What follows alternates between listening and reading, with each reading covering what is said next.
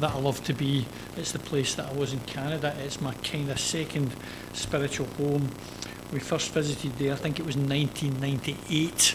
Um, and so it was a bit of a, a, a blessing to be back after I hadn't been there since just before lockdown. So it was really good to be there. Uh, I think I've made about 15 or 16 visits to that place, so it was lovely to return. And they did ask me to pass my greetings on to you here, folks, and, and their thanks to you for allowing me to go. So I really appreciate that very well. A couple of other things just to say as well. Brother Brian from South Shields, you know he's been absent for a wee while. I, I called him just before I went to Canada and he was very appreciative of my call. He says he had loved his times with us and he misses his times with us. He's not been well. He didn't actually specify why he'd not been well, but he said he had not been well and hopes to come back as soon as he feels better. So I did tell him that we would continue to pray for him and he, he was very appreciative of that. Not to steal the thunder from Saturday, but Hope Explored, but Hope Explored is a very interactive gospel experience. It's not just a presentation from the front.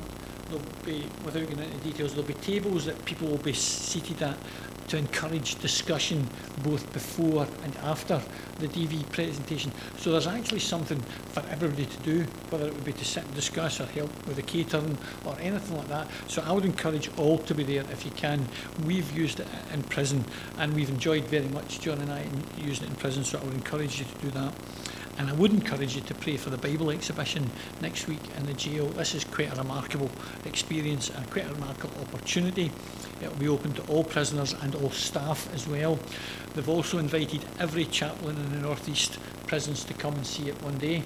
It's also been publicised in the National Chaplaincy newsletter this week, so the Chaplain General and everybody else knows about it.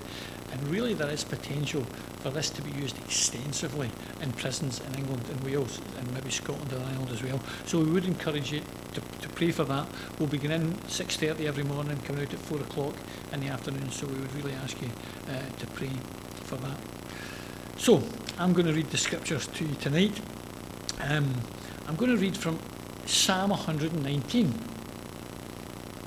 Now, there's a few things about Psalm 119 that are really important.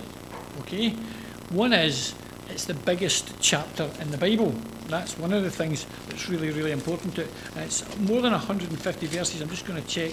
In the authorised version, it's 176 verses. So it's the biggest chapter in the Bible. It's also a very significant chapter because it's in Hebrew, which is the original language, it's an alphabetical psalm. So there's, it's not random, it's actually a very clearly structured psalm.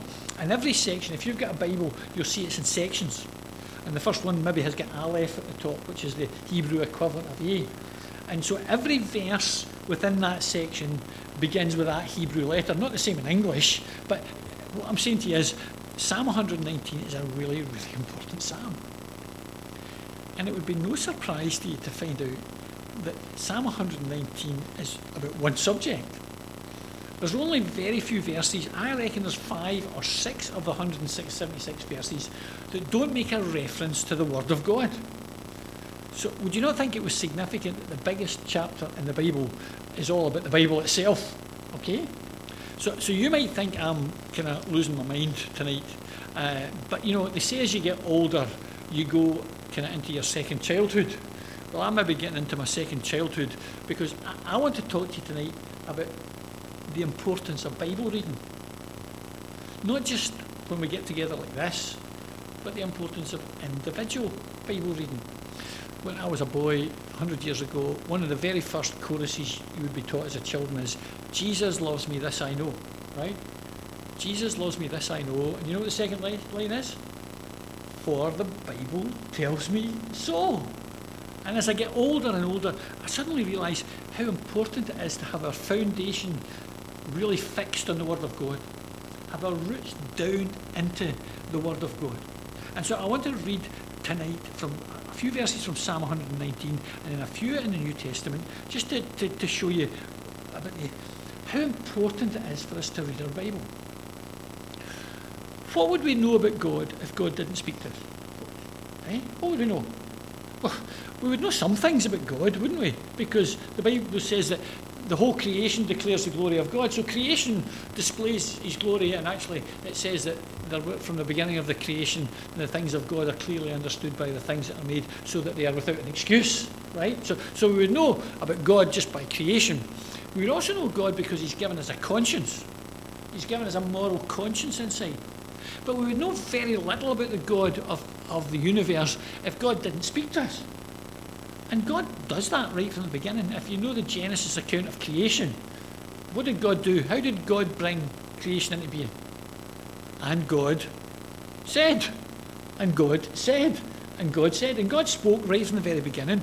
And John's Gospel calls the Lord Jesus what? In the beginning was the the Word and the Word was with God, and the Word was God. And while the Bible's the written Word of God, the Lord Jesus is the living Word of God. He's the embodiment of the Word of God. And so, I want to talk tonight about how important it is for us to read our Bible. Right, okay, again, you think, you've come all the way from Canada to tell us it's important to read the Bible. We know that stuff, right? Well, bear with me and see if I can help a wee bit to put it in your mind. Now, what I mean by reading your Bible is this getting the Word of God into you. And you can do that in a variety of different ways. Until technology recently, paper and ink was the, the main way, wasn't it? But now you can use iPads, you can use your phone, and one of the things I found particularly helpful is I use an audio Bible. And so when I'm talking about reading your Bible, what I'm talking about is getting the Word of God into you. Whether you do it by paper and ink, or iPad and, and, and digital, or listening to your Bible, just get the Word of God into you. That's, that's my big lesson tonight, okay? So, so let's read a few of these verses. Psalm 119, verses 9 to 16 will be the first one. It's one of the sections, it's the second section. And you'll see as you go down through this section the different ways the Lord refers to his word, okay? Wherewithal all shall a young man cleanse his way by taking heed thereunto unto thy word, thy word, okay?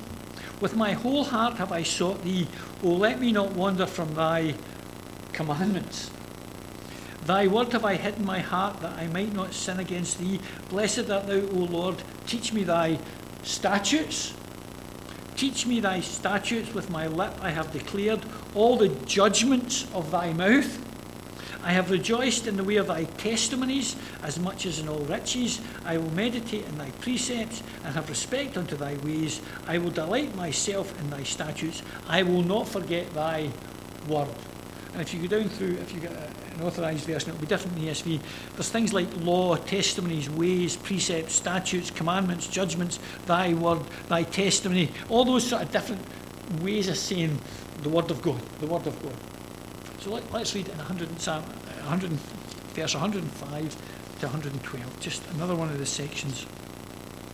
It says this. So substitute when it comes to those words, statutes, judgments, precepts, commandments, word. Substitute Bible in there, okay, as we're reading it, just, just to help us. Psalm 119, verses 105 to 112. Thy word is a lamp unto my feet and a light unto my path. I have sworn and I will perform it, that I will keep thy righteous judgments. I am afflicted very much. Quicken me, O Lord, according to thy word. Accept, I beseech thee, the freewill offerings of my mouth, O Lord, and teach me thy judgments. My soul is continually in my hand, yet I do not forget thy law. The wicked have laid a snare for me, yet I erred from, erred from thy precepts. Thy testimonies have I taken as a heritage forever, for they are the rejoicing of my heart. I have inclined my heart to perform thy statutes, always even unto the end. Now, we could read other verses, but we're going to get the New Testament now in 2 Timothy. But I was last night, I didn't sleep well last night. I'm still on some other planet or time zone, I don't know what it was. So I decided just to put in my earphones last night and listen to Luke's Gospel. You know, we're doing Luke's Gospel at the moment, and one of the things I do when we're studying a book in the assembly is I just try and saturate myself in it when I can. So I put my earphones on and I was listening to Luke's Gospel last night. And in chapter 4, we'll get to it eventually, the Lord Jesus is being confronted with the enemy, you know, the, the. And the Lord Jesus, what does he do when he's fighting the enemy? What's his resource? What's his weapon in spiritual warfare when he's faced with the greatest and strongest spiritual enemy of all? The Word of God. It's, it is written. It is written. it is written. And then he says this in Matthew 4 he says, Man shall not live by bread alone, but by every word that proceedeth out of the mouth of God. And the Lord Jesus obviously had this very high value and worth for the Word of God. And he depended on the Word of God. If you know what I mean by that, the Lord Jesus was dependent on His Word to even be here. So let's go to 2 Timothy. And we, we did some of this stuff when we were studying 2 Timothy, but it'll do good just to remind our heart. 2 Timothy chapter 3. And this is Paul's kind of, it's actually chapter 2. I mean, sorry, beg your pardon. Verse 15 Study to show thyself approved unto God, a workman that needeth not to be ashamed, rightly dividing the word of truth. So, can you see that when it says rightly dividing the word of truth? It means there must be a wrong way to divide the word of truth, doesn't it? So, what it means is that when you come to the Bible, you can't just make it say what you want it to say.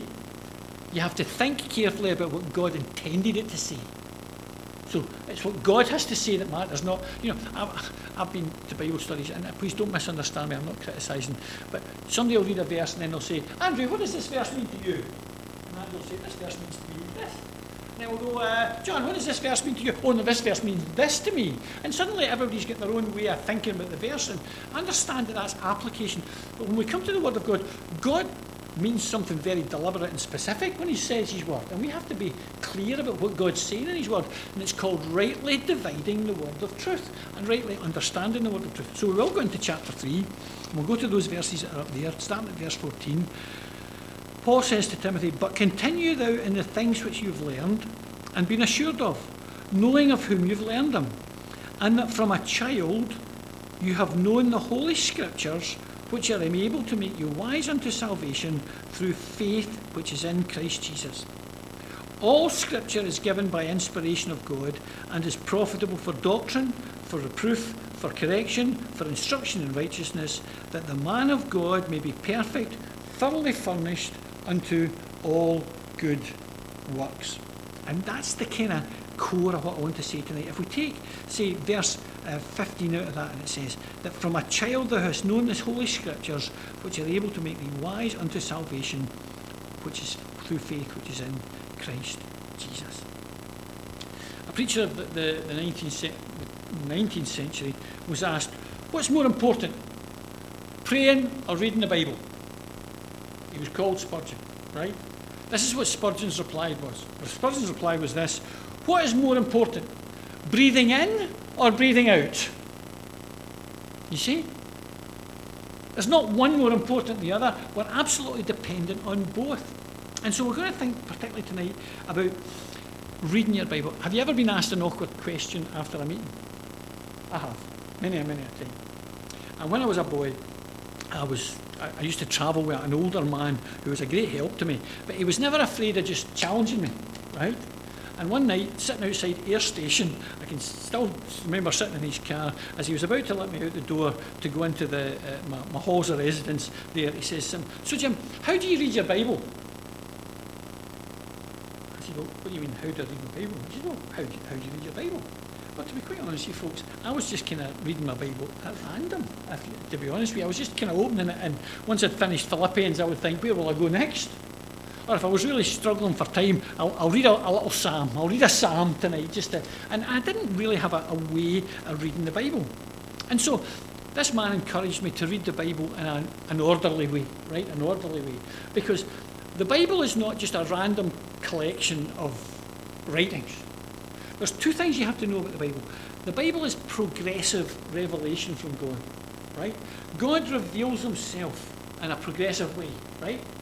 So, and he reveals himself, so he doesn't reveal himself all at once at one time. He just builds on truth as you go through the Bible. So when Jesus came, this is what the Bible says. When the fullness of the time was come, God sent forth his son. So God was building up, building up, building up, building up till the Lord Jesus came. And so in Hebrews chapter 1, God who at sundry times and in divers manners spoke in time past by the prophets, has in these last days spoken unto us in his Son. And so the Bible's progressive. So as you go through the Bible, you can see the way God unfolds truth. And he gives us precept upon precept, line upon line. You, you know, when you learn arithmetic, you're eventually going to learn algebra, right? But you don't learn equations in primary one.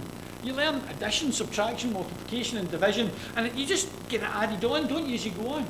And so the Bible's like that. As you read through the Bible, it's God's progressive revelation of Himself, God's revelation of His purpose, God's revelation of His Son. And it's progressive. So you have to get a grip of the whole Bible, and you have to get it in order. The Bible's also systematic revelation of God's truth, right? So God doesn't just randomly reveal this now and this bit next. It's like a it's like a, a step-by-step progression to understand the purposes of God. So in the, the purposes of God, he'll choose a man called Abraham, and through Abraham he'll choose a nation, and through the nation he'll bring forth the Lord Jesus, and through the Lord Jesus he'll bring into salvation. And it's systematic revelation. It's not random, it's not chaotic. And so I adopted a, a, a, a reading scheme. That he gave me that. That's my very first yearly Bible reading calendar that I got when I was 21 years of age. So I've put it in a frame so it doesn't fall to bits. It's now it's now very old, okay, and that's my original very very um, and that takes you through the, whole Bible in a year. And if you go through the whole Bible in a year, it takes about 20 minutes, you get an understanding of progressive and systematic revelation. It's like it's like the it's like the picture in the front of the jigsaw puzzle, you know?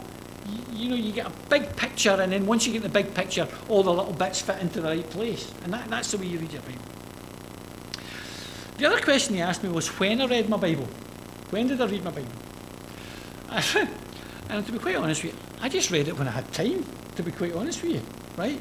Sometimes that was in the morning, very rarely in the morning, because as a student you don't tend to get up until you really have to get up. And sometimes that's afternoon, if you don't have lectures in the afternoon. And so I didn't really have a time for my Bible reading, and I would get up, rush out in the day, and then I would come home at night and I would actually probably be too tired to read my Bible. And so, not intentionally, but just by virtue of my lifestyle, I didn't have a Bible reading time. And so I disciplined myself to have a Bible reading time. This man encouraged me to discipline myself. Now, I'm a morning person. I don't know what you are.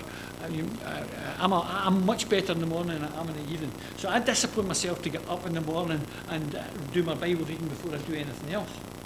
If I try and read my Bible after supper, after tea, I'm still in Canada, uh, after tea, I'm so too tired that I can actually fall asleep while I'm reading my Bible, right? So this man encouraged me to find the part of the day that was the best for you, where you could give it your best attention and the best time and read your Bible. So that's what I'm encouraging you to do. But what I want to do tonight is, I want to talk to you not just about why you read, how you read the Bible, sorry, how you read the Bible, when you read the Bible, why should you read your Bible? Why should you discipline yourself to a time and a place and an order to read the Bible? Because the Bible's not an easy book to read, folks. It's quite a long book for a start.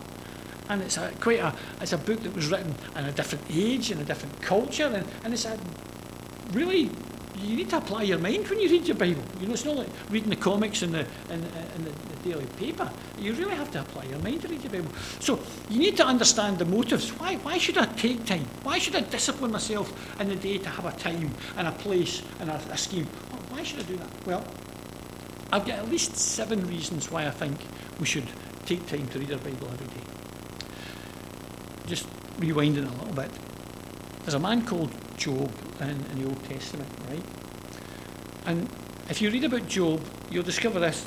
Nobody went through deeper trials than Job, right? He lost everything. He lost everything. He even lost, he lost all his family, he lost all his wealth, he lost, he lost everything, and he was, and the Lord said to the enemy, you can touch him, but you're not going to take his life, okay? The Lord has determined those things, right? Okay. And it's funny, as I was dealing with that young family in the other place. The wee baby that died actually had a lot of challenges with it, psychological challenges because of its, its, um, its background, physical challenges because of the mum and her condition when she was pregnant, all, all that sort of thing. And you know, the baby was born with difficulties.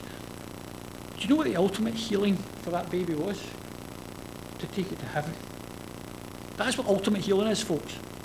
Ultimate healing is to be taken out of this realm that is defiled by the fall and disease and be ultimately to take to heaven. That's why I don't see if the Lord doesn't physically heal, that's not the Lord not doing what he can, he can do that. But if he doesn't, if he chooses to take that person to heaven, that's ultimate healing, isn't it really? But Job said this. He said, I have esteemed the words of your mouth, that's the Bible, more than my daily food. Job says, I would rather read my Bible than eat my breakfast. That, that's really what he's saying. So I guess what I'm trying to do tonight in a few minutes is just kind of lift the profile of Bible reading in your mind. Here's, here's some, I don't think we'll go through them all. I'll give you them all. But the first thing we need to read our Bible for is, is information, particularly in relation to salvation. Another word for Bible information is doctrine. We need to learn the truth from God. We need to have reliable information from God, particularly when it comes to salvation. The big issue of our soul is our soul's salvation. And how would we know how to be saved? Well, Paul says to Timothy, Timothy, the scriptures are able to make you wise unto salvation. Listen to these. Listen to John at the end of his John's Gospel. If ever there's a gospel written for gospel preachers, it's John's Gospel, isn't it? There's tons of examples and verses you can pull out with gospel truth in them. John 3.16 is my, my favourite, of course. But listen to what John writes at the end. These things are written that you might believe that Jesus is the Christ, the Son of God, and that believing you might have life through his name. And we've written it in there, actually, it's on the wall through there. Because the gospel has got to be not a cultural gospel, not a social gospel. Our gospel's got to be a biblical gospel, hasn't it? We've got to have the gospel very firmly fixed in what God believes has revealed the gospel to be. And if you need to know what that is, you need to read the book of Romans, because the book of Romans is the, the book of the doctrine of the gospel. Why am I saying that? Christianity is always theological, folks. It's always theological. You've got to have a doctrinal base for all that you do. And particularly when it comes to the gospel, a lot of spurious Christianity now is because the gospel has never been pre- preached biblically. People have received what the Bible calls in the Galatians another gospel, another gospel. And so we would need to know if we want to be saved, we want to be saved according to how God has revealed we have to be saved. Repentance towards God and faith in the Lord Jesus Christ. We've got to have an understanding of the cross, An understanding of our sin, an understanding of the cross, an understanding of repentance, an understanding of faith. And that's what makes people wise unto salvation. Not emotional manipulation, not feel good psychological factors. The gospel has got to be biblical, hasn't it, really? And if we're going to be saved, we're going to have to know what the Bible says about how to be saved. So, the first reason we need to be, you know, read our Bible is this we need to know how to be saved. And the only way we can be saved is through faith in God's word and what God has revealed. So Christianity is always theological. But Christianity is never theoretical. It's never theoretical. It's always got to have an impact in our lives, hasn't it? Because there are hundreds, maybe thousands of university departments around the world that are devoted to biblical studies who would know Greek and Hebrew and syntax and structure and, and chiasm and, and all that sort of stuff. And they would know a lot about the technicalities of the Bible, but wouldn't have the experience of knowing the Lord Jesus Christ as, as their Saviour. And the Bible's written that we might believe that Jesus Christ is the Son of God and that believing we might have life in His name. So the very first reason we should read our Bible is this for salvation truth. For salvation truth. And constantly check that we are in the good of that salvation truth. Here's the second oh, The other thing I've got up there is substantiation, right? What does that mean? To check that things are right, okay? So, Paul would go around and he would preach, right? And he came to a town called Berea, and it says this to the people in Berea. The brothers immediately sent Paul and Silas by night to Berea, and when they arrived, they went into the Jewish synagogue. Now, when the, Jew, the Jews were more noble than those in Thessalonica, they received with all eagerness the word, examining the scriptures daily to see if these things were true or so. So, in other words, a preacher comes and he gives you a message, right? And you say, because it's the preacher, I believe every word. Wrong. Absolutely wrong. Because number one, no preacher is infallible. No, I would hope that people who stand here would preach what they believe absolutely sincerely to be the Word of God and would never deliberately mislead you. I, I, I, we really pray that and we're quite picky about that, to be quite honest with you. But every preacher can make a mistake, right? And so these Bereans, what they did was they said, okay, Paul, you're the Apostle Paul, you're preaching us about the Messiah that's been sent from heaven. Do you know, you don't mind, Paul, if we get our Bible to check that what you're saying is right, do you? And I can tell you, any preacher worth his salt does not mind being checked up on with the Bible. No preacher worth his salt minds somebody coming with a Bible afterwards and say, okay, show me, show me, show me where that comes from. I can show you where you're going wrong. But so these people were not just prepared to swallow hook, line, and sinker everything they heard, just because somebody was speaking it out. But that's so common these days, folks. So common these days. Where people go to churches and they don't even take a Bible and they don't even read their Bible. They just swallow everything they're hearing hook, line, and sinker. They never take time to check it up in the Word of God. And Paul, Paul's saying here, listen, here's what you need to do. You need to check up your Bible what you're hearing's right. And if the preacher's wrong and the Bible's right, you follow the Bible. You don't follow the preacher. Simple as that. Well, let me give you a few other ones. Listen to this. John 21 again. This is the disciple that testifies these things and wrote these things, and we know that his testimony is true. And there are many other things which Jesus did, of which, if they should be written, I suppose that even the word itself could not contain the books that should be written. And so, we'll probably stop here. I'll, I'll do another thing later on. There's two words, two important words that you need to know when you're listening to people preaching the Bible. One is called exegesis, and the other is called eisegesis. Right? I'll, I'll define. Exegesis means this: takes the word of God and says what the word of God says. And whatever, however uncomfortable it is, they apply the word of God to your circumstances, right? And somebody takes the word of God, and if God says it, we expound what God has said, what God meant. That's why I was saying rightly dividing the word of truth. And so we subject ourselves to the word of God. That's what we do, right? Okay? We bow to its authority and we bow to its teaching. Eisegesis, however, is actually the opposite. You decide what you want, and you decide what you want the Bible to say, and you rummage through the Bible until you find a wee portion of the Bible that maybe kind of substantiates what you say. And you put into the Bible what you want to put into the Bible rather than allowing the Bible to put into you what God wants to put in. And so we need to learn not only to have information from the Bible, we need to learn to read our Bible for substantiation. How do you know I'm te- what I'm telling you is the truth? Well, I hope you're going to check up on me. I, really do.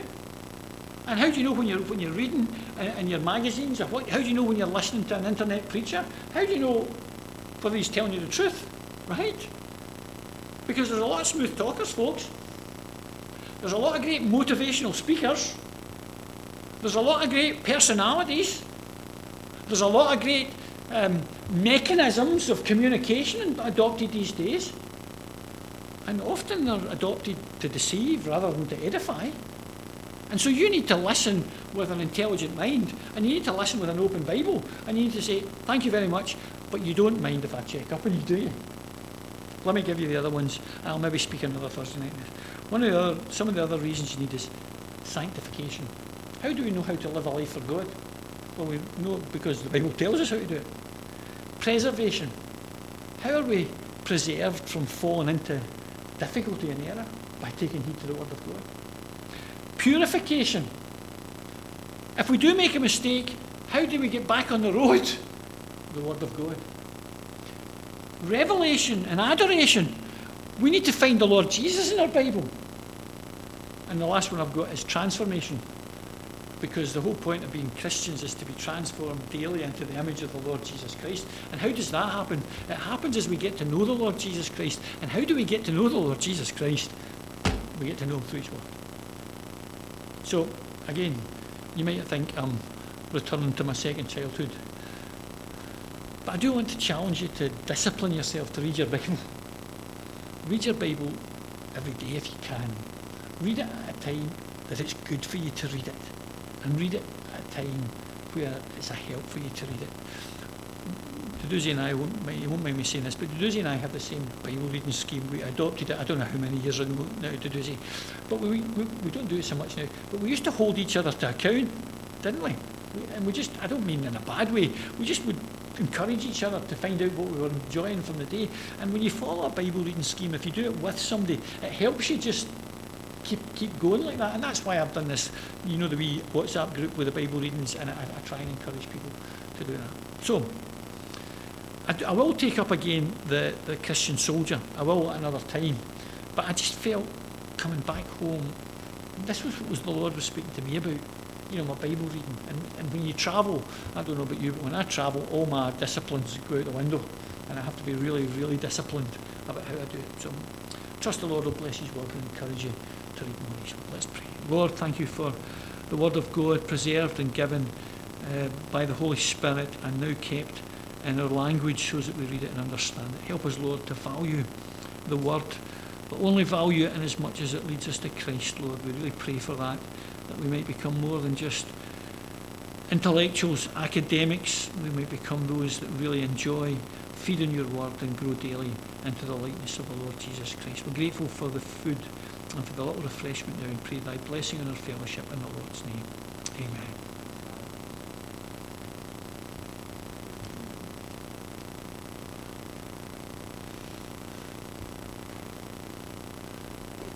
It's actually only half past two in the afternoon.